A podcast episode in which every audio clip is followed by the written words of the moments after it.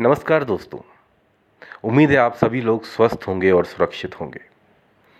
आज आपके सामने एक छोटी सी कविता प्रस्तुत कर रहा हूँ।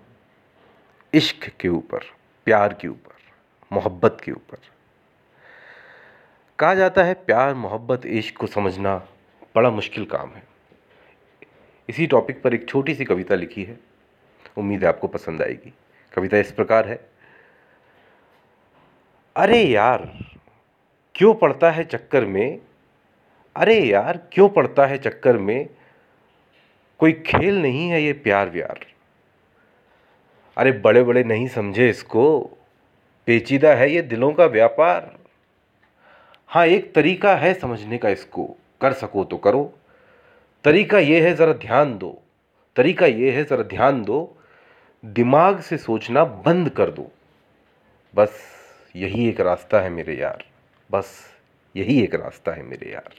बस यही एक रास्ता है मेरे यार। तो दोस्तों, सच्चा प्यार दिल से होता है, दिमाग से नहीं। अक्सर लोग शारीरिक सुंदरता देखकर प्यार कर बैठते हैं, वो प्यार नहीं है, प्यार दिल को देखता है, इंसान को देखता है, इंसान के ऊपरी बनावट को, ऊपरी चेहरे को, उसको नहीं देखता। अगर प्यार करना है तो दिल से सोचना पड़ेगा दिमाग से नहीं। Thank you